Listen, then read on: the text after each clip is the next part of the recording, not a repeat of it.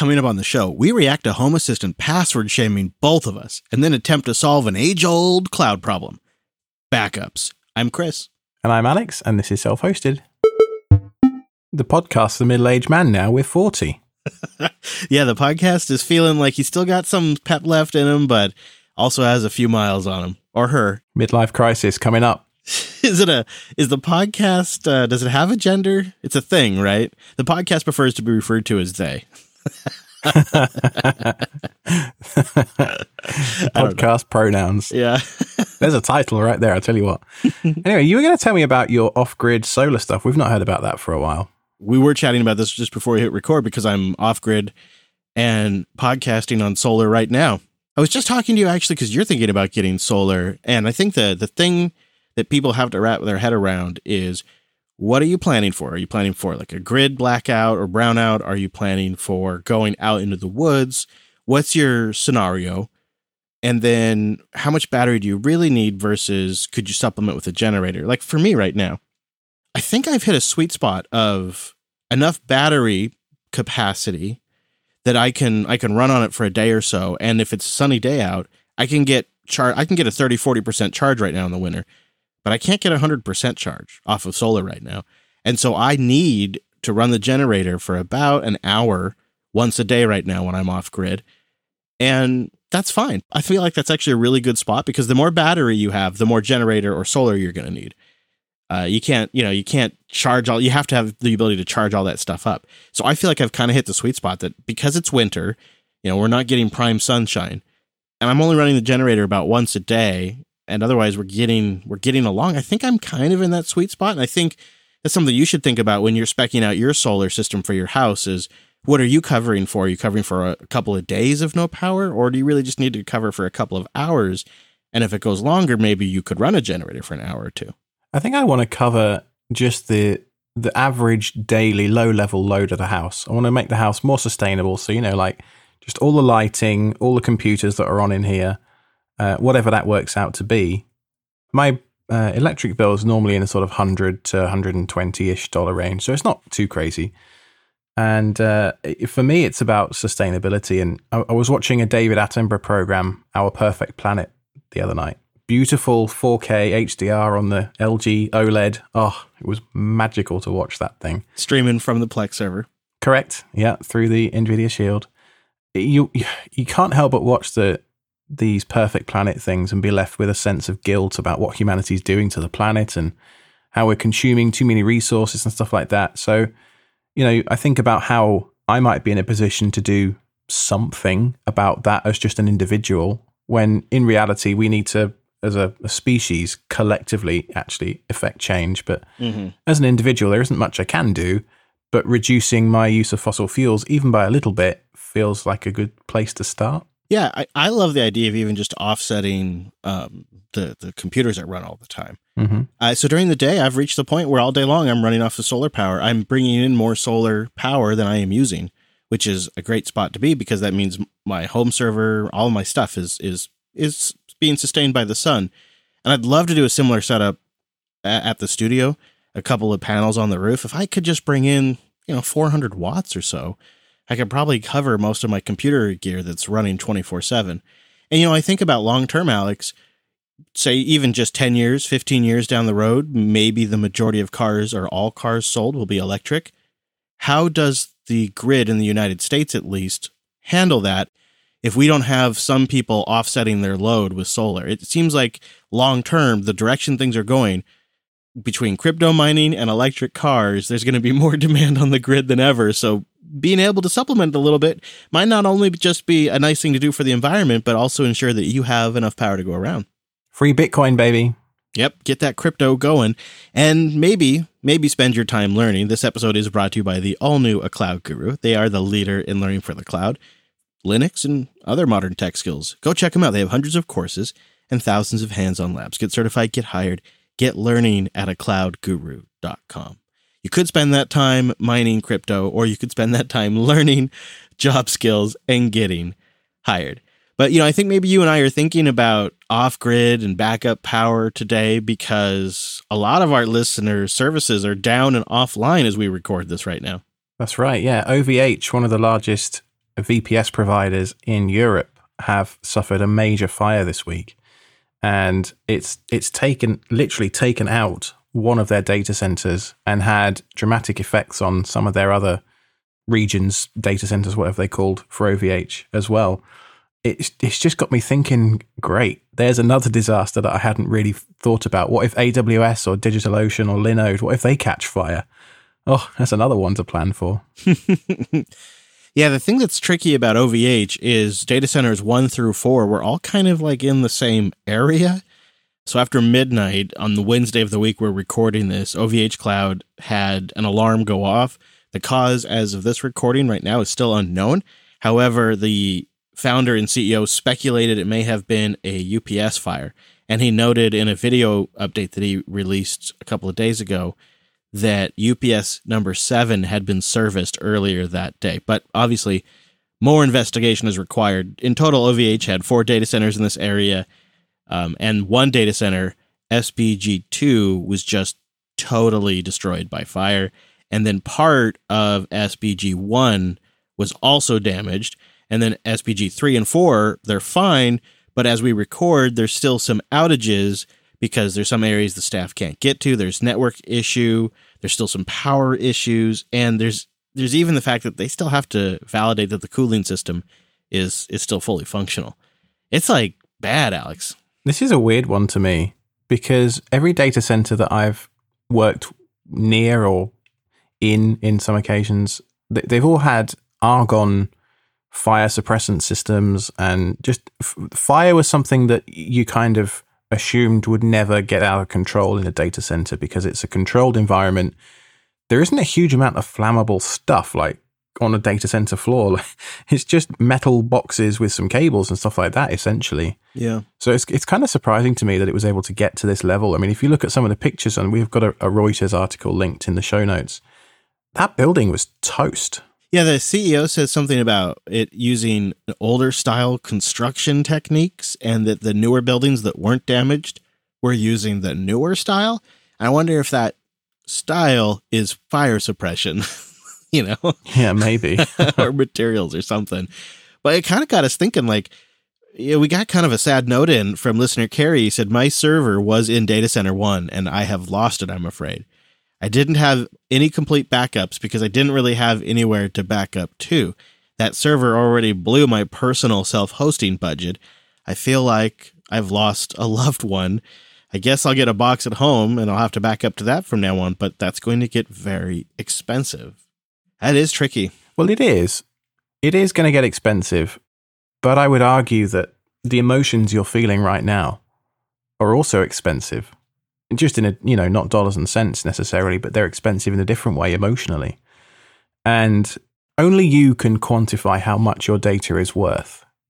Right? I mean, I don't know what was on this particular server for you, Kerry, but I certainly know in, in the past when I've lost data, it hurts. Like genuinely, you spend the next few weeks, months, sometimes longer, wishing you'd done things differently, thinking, oh, if only I'd spent a couple of hundred on a Pi and an external hard drive. And I wouldn't even be in this situation. I mean, if you think about what most typical V P Ss are, they are probably less than a hundred gig disk, probably only a few gigabytes of, of RAM or something like that. So we aren't talking about a huge amount of data to back up here. And what I would say is if you've got no backup, I mean, literally zero, don't try and aim for perfect. Just get a one twenty-eight gig U S B stick off Amazon. And then just get in the habit of of downloading your data once a month, once a year even. Because I'm sure right now you wish you'd had something, even if it was eleven months old, you'd have something. Something I've seen really common is a lot of people these days, when when they have cheap cloud hosting, they're they're going for like a N U C with a disk hanging off it or something that they're syncing to locally. And getting that peace of mind by having the the data on their local network. And I got to admit, it's kind of what I did for the Jupyter Broadcasting stuff is we have Nextcloud up at Linode, and then we have Nextcloud installed on the server at the Jupyter Broadcasting Studio on the LAN. And we sync the stuff that I really care about. We don't sync everything because it's hundreds of gigs, but locally we've st- we actually that's what, so it will also archive, but we, so I should probably back up the studio server now that I think about it, but we we back up the cloud locally to anything that's that's not ephemeral, and anything that's not ephemeral we try to keep locally, and then my intention is to back that server up somewhere, Alex's house, Backblaze, I don't know what, but I've got the cloud part covered. I just don't necessarily have the local part fully covered right now, because I ended up, and this is sort of where I connected with what Carrie was saying, is I just ended up with terabytes of data, terabytes. And I don't know, I don't really know how to even get that offsite over the wire. It's so much data. Never underestimate, I think the saying goes, the bandwidth of a truck driving down a highway full of hard drives. Get it on a hard drive and mail it to me. That's the best way. What you're saying is I should pack up the R V and drive a hard drive down to your place. That makes the most sense, right? You can if you want. three thousand dollars backup trip.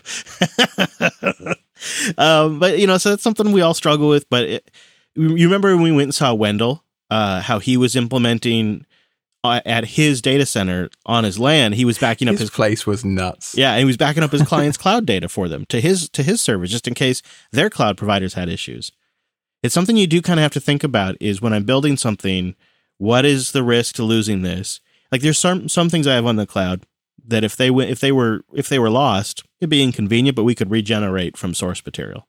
Mm-hmm. Not everything. Yeah, it is. It is about evaluating the, I don't want to say like opportunity cost or whatever, but the, everything has a, a cost. And, you know, photos, for example, are irreplaceable. You can't recreate those moments, videos, whatever.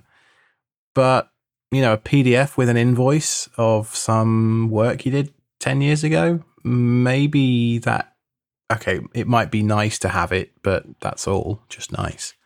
But, you know, the, the cost of, of a, a one-time backup offsite to a, a pen drive or something like that is so small compared to the amount, just the amount of time you're going to spend noodling after you've lost some data, whilst you reconstruct what was actually on that file system and remember, oh yeah, that was on that box as well. I lost that too. And some of that stuff won't occur to you until years later. That's very true. And it feels so, you just feel like you've, like somebody's cut a hole out of you sometimes. And I think that, especially when it comes to the pictures, I have opted to leave on for the iPhone members of my family, our iCloud photo backup for everybody.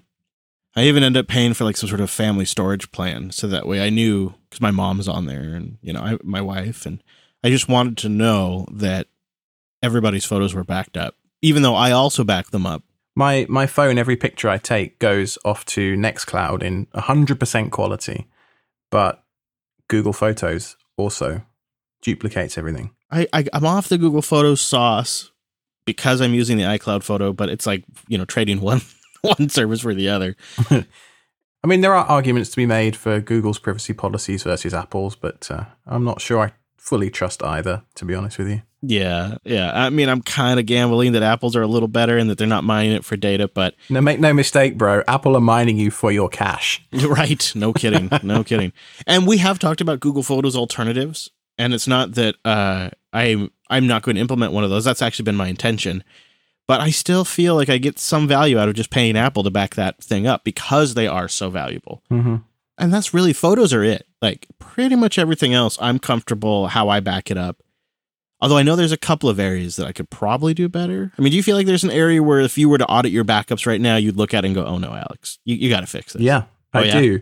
So uh, the last couple of months have been a bit crazy for me. My wife and I uh, had our first daughter, and she spent, she came a little bit early. And she spent a couple of months in the hospital. So things have kind of been decaying whilst I've been there. Congratulations, an official on-show congratulations. Yay. Yay. Da, da, da. I've known, and but this is the first time he said anything on the show, so it's exciting. Yeah, I didn't want to go public until she was home, just in case, because anyway, she's home, she's healthy, everything's good uh, with the world. So yeah, I purchased the Helios uh, as to be my on-site replication backup device. Right. And then when everything went down in January and Ella was born, I was in the middle of rebuilding my server at that point, because that's when the whole G V T G thing started playing up and not working quite as I'd hoped. So, you know, I was at the hospital most of the day, but I, I'd come back here for two or three hours just to unwind and just mess around with hardware and stuff. and I never quite got to putting my backups back in place. And it's it's one of those things you think, oh, I'll get to it, I'll get to it. And then before you know it, a year later, you have a problem, you think, crap, I never got to it. Yeah. I do have plans, which we'll share with you soon, uh, to, as to what's going to replace the Helios in that situation. But uh, I, I'm tight-lipped for now, but we do have a we do have an upcoming segment on backups that will hopefully give you some ideas and inspiration. My Home Assistant box password shamed me this week. Did you get this? Yes, I did. Did you get it for the S S H add-in? That's what I think I got it for. Uh, mine was Node Red, I think. Oh, Node Red. Alex, you're using a bad password with Node Red? Oh, or maybe goodness. Even Home Assistant itself. Yeah. I don't know. I've been a bit busy. I didn't actually read it. I just saw I just saw the notification and dismissed it. I was like, oh, whatever. I'll get to you later. I dismissed it and then mine came back. Mine is for the add-on core underscore S S H, which uses secrets, which have been detected as not secure. Probably a lot of people in the audience are getting this if they're on Home Assistant. It's a new feature, quote unquote, that has been integrated. And frankly, probably a good one. Yeah, but the internet being the internet, people are pissed. I don't really get oh, this. Uh, maybe, maybe I'm just get becoming a grumpy old man now I'm a dad, and outrage culture is just, I don't know, I'm just tired of it. So there's a, a link in the show notes to a post by Troy Hunt, who is an incredibly well-respected security researcher, and he is the guy that is behind the website Have I Been Pwned? And this website is incredible. You can tap in any password uh, in, into their database, and it'll tell you that, yes, this password is out in the wild. And as Troy puts it, if your password is in this list, I've seen it clear text, which means that the bad guys have seen it clear text. Right. So no matter your opinion on how secure you think it is, I guarantee it's out there in the wild somewhere, and somebody knows what it is. So don't use that password. It's actually pretty clever for the Home Assistant developers to build this in. So the way it works is your passwords are hashed. The first five characters of that hash, so just the first five characters of a hash of your password, are then used to query the Have I Been Pwned website. It then returns a result of possible password hashes that match. And then Home Assistant checks that list against your hash locally. All of that validation is happening on your box. And what I found really interesting, and, and Troy goes into full details in the article, he, he basically goes through the Home Assistant forums thread where people are bitching and moaning and whining about this feature being turned on without their permission. To give you an idea of how, I don't want to say stupid, but on, honestly, when I was reading this Troy Hunt article, I was like, yeah, this thread is stupid. Um, someone was complaining it was sending out data over their metered connection. Right. He then proceeded to say, it's a few bytes. Like thirty-six kilobytes, yeah. Yeah, we're, we're talking five times smaller than the average web page load. If you notice that on a metered connection, then you've got problems. Right, it's we're not really talking very much data. And it's probably, although we don't know for sure, only happening when you start up Home Assistant or reload the config. How do you feel about doing this on your, your local LAN? I mean, I'm definitely guilty of reusing passwords on the internet. I'm certainly guilty of doing it on my LAN. That seems to be the crux of everyone's argument is my LAN, my rules. I have a safe, trusted environment, and I don't want to have to use p- good password hygiene. I don't want long passwords that are unique. And I I can definitely relate. They're, they're sort of, um, when you do this for a living, every now and then it's it's nice to be a little lazy. Like, you know, what's the saying about the uh, the guy who makes shoes? His kids always have the worst shoes. You know, like, cause you just get home. It's, it's the last thing you want to do, right? It's just the last thing. Yeah. So there, I do understand that. However, this is where I fall down on it. The Home Assistant community is kind of a special case because they're playing around with IoT smart devices that are network connected. There's a higher threat level, a broader threat attack surface, if you will. And so I feel like you have to be a little more secure when you are willing to ride the IoT train, you know, because the, the problem is any one of those individual devices one day could become compromised. And then that becomes a launching off point where they can go after other devices on your LAN. And we, we see it happen. And to that point, Troy actually makes this point in his article that LinkedIn, I mean, we're talking a proper website here, had a data breach because one of their developers, Home Networked, had a weak S S H password, which allowed people to pivot through that developer's home network into LinkedIn servers and compromise LinkedIn that way. Yeah, they brute forced his iMac. And so, you know, I put myself in that developer's shoes and I think, well, holy crap, someone could pivot into Red Hat from here, and I wouldn't, I wouldn't want that. So I think to myself, okay, actually, Troy, you've probably got a point here. I do need to step up my game. And he uses one Password. I think he's on the advisory board for one Password. But we talked last episode uh, about Bitwarden.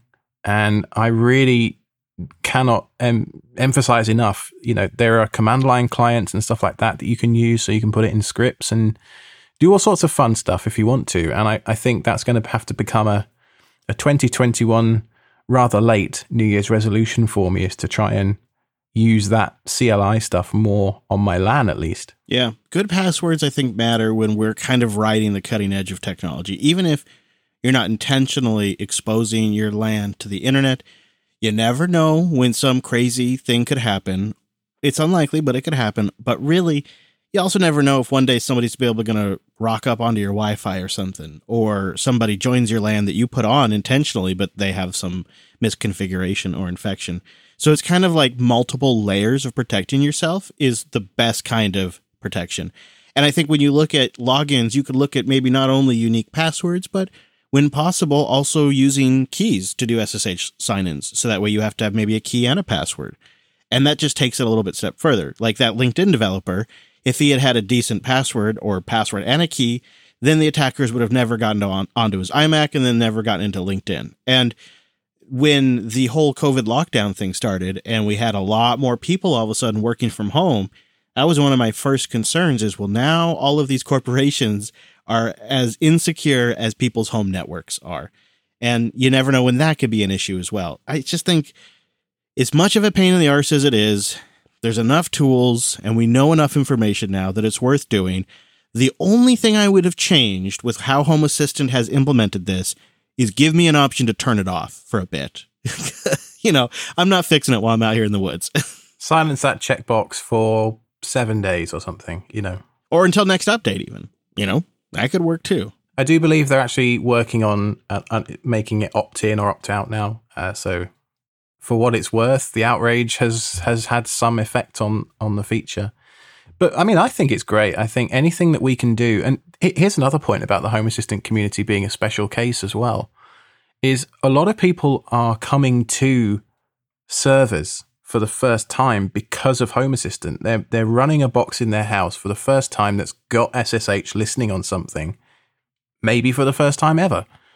And anything that Home Assistant can do for those kind of newer users that aren't, you know, enterprise grade buffoons like me, that just reminds them that, uh, hold on, you know, if you're exposing your house to the internet through Neb- Nebucasa, through WireGuard, through whatever it might be, there is some risk.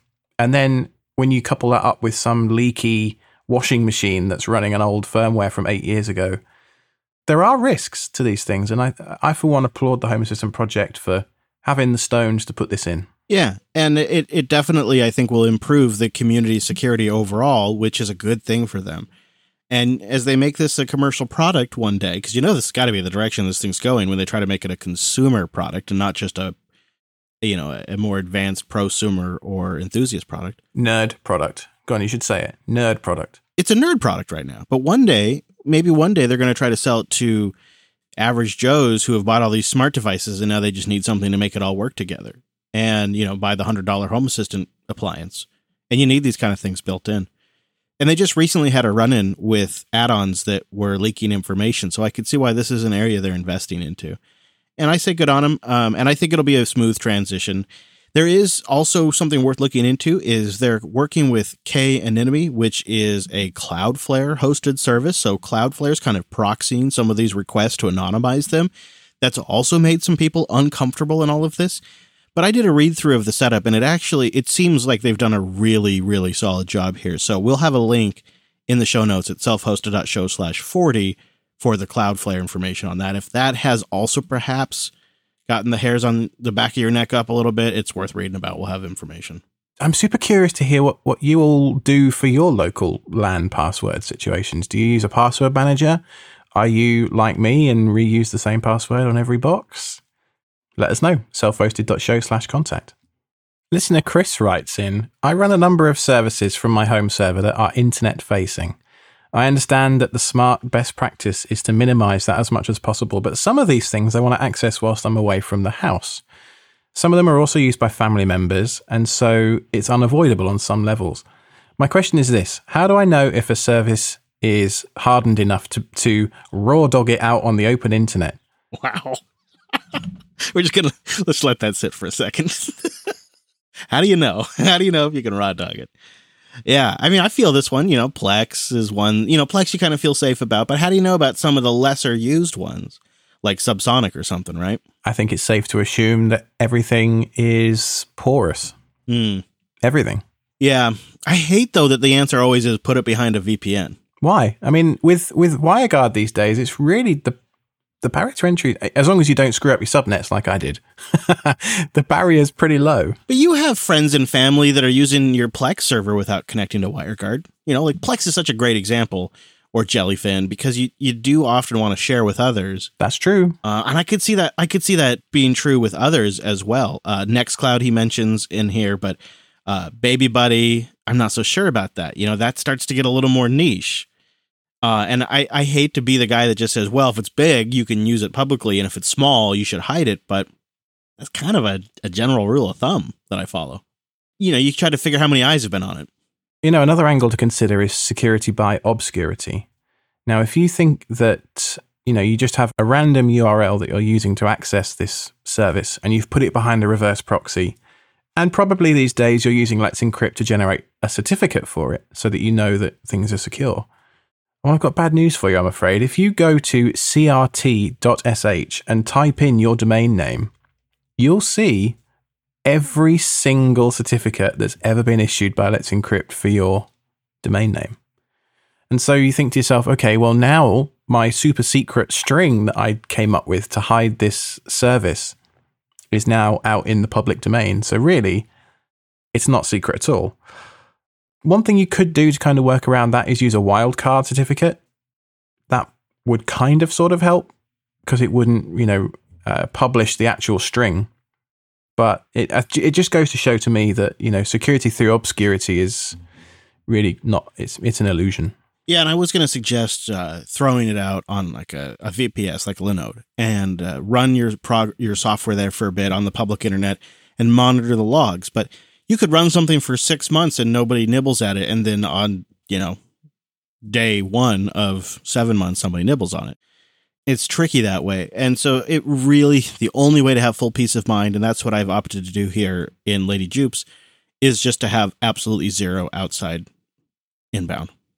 It's the only, it's the only way I've, I found to be completely uh, comfortable with it. I don't necessarily always follow that rule myself because some services like mail servers, web servers, media streaming servers, they have to be public by their very nature. So you have to hope that those just have more eyes and that they get a little more attention and that they've been a little more audited. But remember, logging is your friend. So if you ever suspect something's weird, weird is happening, go check your log. See if you have weird logins. See if you have somebody hitting your website all the time. Use Datadog. Yeah. Yeah. Use something that will you go through there and alert you. That absolutely could be a good way to go. It's a good question, though, listener Chris, uh, because I'm sure it's one that people struggle with. So let us know what you out there would do. self-hosted.show slash contact. Now, um, we have Joseph who writes in. He says, I have a bunch of those Tekken smart switches flashed with Tasmota, and they work great. I have a need for smart switches to replace my wall switches, though. You know, for example, like my kids' closet lights, which are always left on. I would also love to replace the controllers on our ceiling fans with smart devices, something that would toggle the light on and off and also set the fan to high, medium, or low, or even off completely. My preference would be for something I can self-host, non-cloud connected, open source software. Are there any devices which would actually fill this need or similar to the way the Tekken smart plugs do? What are your thoughts? Well, this is an easy question. The Shelly devices are exactly what you're looking for, and I think we've talked about them on a previous episode. But just to recap, they're about the size of an Oreo cookie and they go inside the light box behind the switch. So you don't change the switch itself, But this um, this little cookie-sized box has a relay inside it. You need to do a little bit of wiring, so, you know, mains voltage, be careful, or get an electrician if you're not comfortable. They make a few products. So they make a two point five, which will let you do up to two switches in the same box. Uh, they make uh, a single unit as well, that, and they make a bunch of other stuff that does like rolling shutters for uh, garage doors and all sorts of stuff. So go to shelly dot cloud and check out their stuff if you're interested, but it's exactly what you're looking for. And you can put Tasmota on them. So Mahendra writes in, in the latest episode, you suggest File Run for a simple file browser. I wanted to suggest another minimalist alternative. It's very light with no database required at github.com slash file browser slash file browser. God, that rolls off the tongue, doesn't it? It's very simple, easy to remember. Yeah, and it is just a web-based file browser that sits on top of a directory. Each user gets their own directory, um, and it's just a standalone app. Pretty simple. I like it. Even easier than the one we had talked about before. Uh, so I think I'm going to grab this and try it out. It is nice. Yeah, I tried it out before the show, and I kind of wish I hadn't bothered with File Run now. This is, I think, my new uh, standard kind of throw it up and forget about it remote access software. So yeah, great job. Thanks for writing in, Mahendra. Now, I've mentioned Chowdown a couple of times on the show before as a self-hosted recipe app. I still use it. I still love it. It stores all of my recipes in clear text files on disk. But there are some alternatives, and uh, we've had a couple of listeners write in, and one of them is called Tandoor Recipes. What do you think of this one, Chris? It looks really good. This, if anything, would probably get me to start doing something like this, because it has a planning aspect, which is useful for a guy like me. I can do a little meal planning, uh, but also has a sharing feature, and it's all on a progressive web app, which means my wife and I could share it like on our phones, which I think would be really nice. And then the other thing I would need is, and it does support impo- importing from Chowdown, is import. And it has Chowdown import as well as Nextcloud cookbook import, uh, mealy, paprika, saffron, and a couple of others it can import from. So I, I think it's it's easy to try out. Now, we have mentioned this one previously because uh, it, it goes by the name Vabeen1111 slash recipes on GitHub. That's the, the repo it's in. Uh, I think the Tandoor name must be new. Uh, I don't know how old exactly it is. Yeah, they are. It is an it is a new release too, so that might be maybe they did a name change. But they are using M K Docs for their documentation, so I've got to give them a plus point for that. Yeah, it says here that they're happy to announce they've released a new version which gives the application its well-deserved name and logo, Tandoor Recipes. So there you go. It runs out of a Docker container. It will also run on Unraid, Synology, Kubernetes. You can do it manually as well if you want to.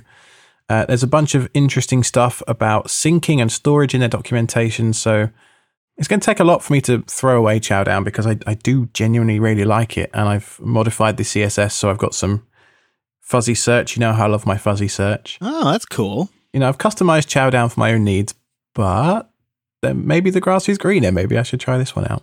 I mean, it does have the import functionality.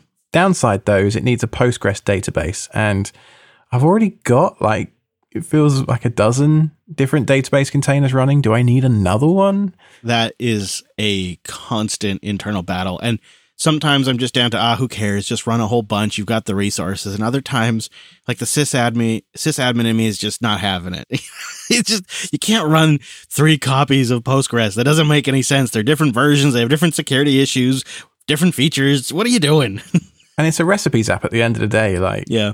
Do you know what I mean? Like just, just having the files in clear text on disk feels more future-proof to me. So if, if this person loses interest in maintaining uh, th- this particular app for whatever reason, I'm not up the creek without a paddle, so to speak. That, I think, is a great feature of Chowdown. Uh, that kind of clear text backend gives me peace of mind. That's just it, peace of mind for that kind of stuff. And if Chowdown stops working for some reason, I can just pull it up in any text editor and it's still readable. Yeah, it's almost as good as writing them down on an index card. You know, you laugh at that, but I'm pretty sure if I asked my mum to go and find me a, a recipe for something, she would find it in less time than it takes me to fix. Oh, Chowdown's not working? Okay, well, let me just S S H in and do this, do that, do the other. And before you know it, ten minutes later, you've forgotten that you were actually looking for a recipe, and then you go and order pizza instead, so... Yeah, and meanwhile she's got the index card ready to go. It's very true. There's something to that. Mm-hmm. A reminder, you can find our sponsor, A Cloud Guru, on social media. They're just slash A Cloud Guru. It's really easy, like on Twitter, Facebook, YouTube, pretty much all the social media platforms, just slash A Cloud Guru. Also, our members, thank you to our members, self-hosted.show slash SRE. You support the show. You become our site reliability engineers. You get a limited ad feed and extra content, the post show, self-hosted.show slash SRE, if you'd like to support the show and become a member. My Wyze Cam three came in this week, so we're going to have a little chat about that today. Yes, that's going to be the post show. I ordered a few of them, so I got thoughts. Of course you did. So you can go to selfhosted.show slash contact, and that's the place to go to get in touch with us. You can find me on Twitter at Ironic Badger. Oh, I'm there as well, at Chris L A S, and the show is at Self-Hosted Show. On Discord, I'm at Alex K T Z. So thanks very much for listening, everybody. That was selfhosted.show slash 40. So I got three Wyze Cam threes. You know, I got the one early on, like with the pre-order, and then I... I had to wait like two months or three, however, it was six months, I don't know, until they opened up the regular orders. And then I got three more. So I have a total of four Wyze Cam threes now. Did it arrive before your Atari V C S, though? Yes. The V C S has not arrived yet. I don't know what's going on with that. Wyze is still winning. why am I? Why do I still not have my V C S? That's weird. That's that's getting weird. But yeah, the, the Wyze, I, they are a very solid upgrade from the older ones, but with one major limitation right now.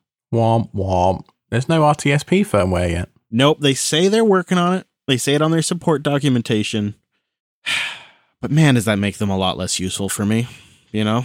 Yeah, I can't do anything with them. I, I mean, t- I mean, I could, like a caveman, just use their app and then sign up to their Cloud Plus, Cam Plus thing that they keep spamming me about. And obviously that's what they want me to do. Yeah, they've worked hard on that service, too. They're pushing it. They've They've invested a lot. They really want everybody to sign up. Why won't they think about what I want, which is an R T S P stream?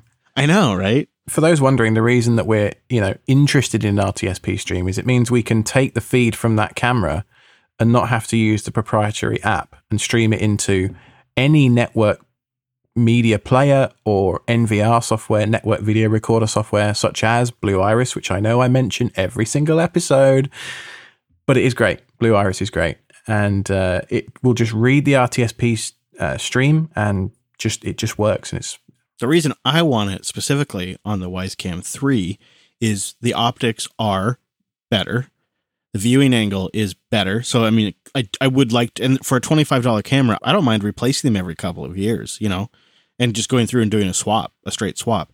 But the main reason I think it'd be great to have R T S P on these things is they have faster C P Us, and so they can they can stream better. They have they have a better shot at being a solid little live streamer, and that's why I want one.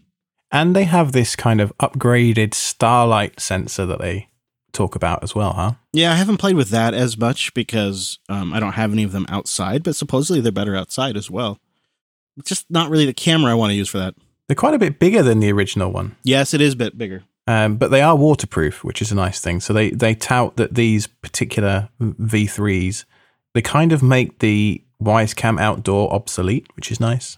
And remember, we're talking, these are pretty, fe- you can turn on if you want to pay for their very reasonable uh, cloud service. You can get person detection, face detection, uh, but additionally, you still get local S D card, continuous recording, and um, you can generate motion events. You can have a C O two alarm and smoke detector alarm events that get detected and push notifications sent to your phone.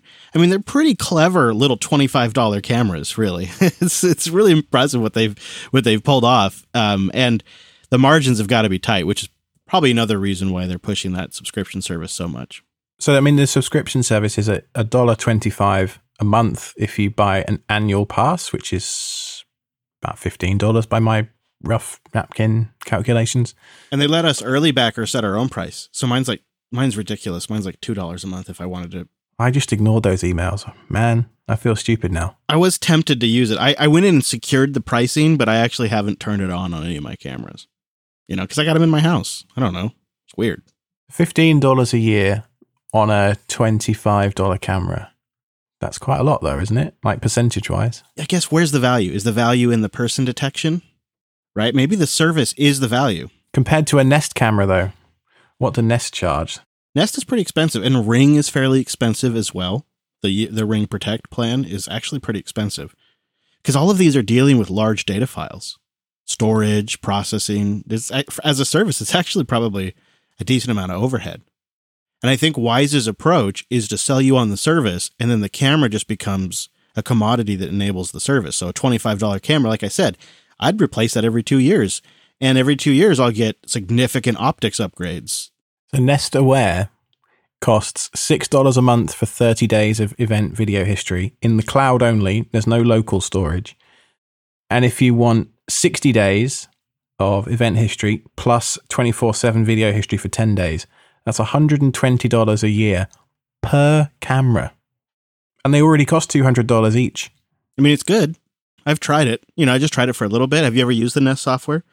It's not bad. Yeah, actually, when I moved into the, the house, when I immigrated, I had a couple of Nest cams from London, so I just reused those. Yeah, I got I was gifted one for Christmas a few years ago and decided to set it up for a bit, and it can detect dogs and barking. It knows the difference between a, you know, a loud slam and barking, and people detection. It can even learn people if you want it to. I mean, it can, it, it's whole thing, but for me, it's too much. It's too dependent. It's always streaming. That's the other thing about the Nest camera, is the Nest camera is always streaming back to the Nest services, where the Wyze cameras, if you opt to use their cloud service, only stream when an event has been triggered. So it uses significantly less bandwidth.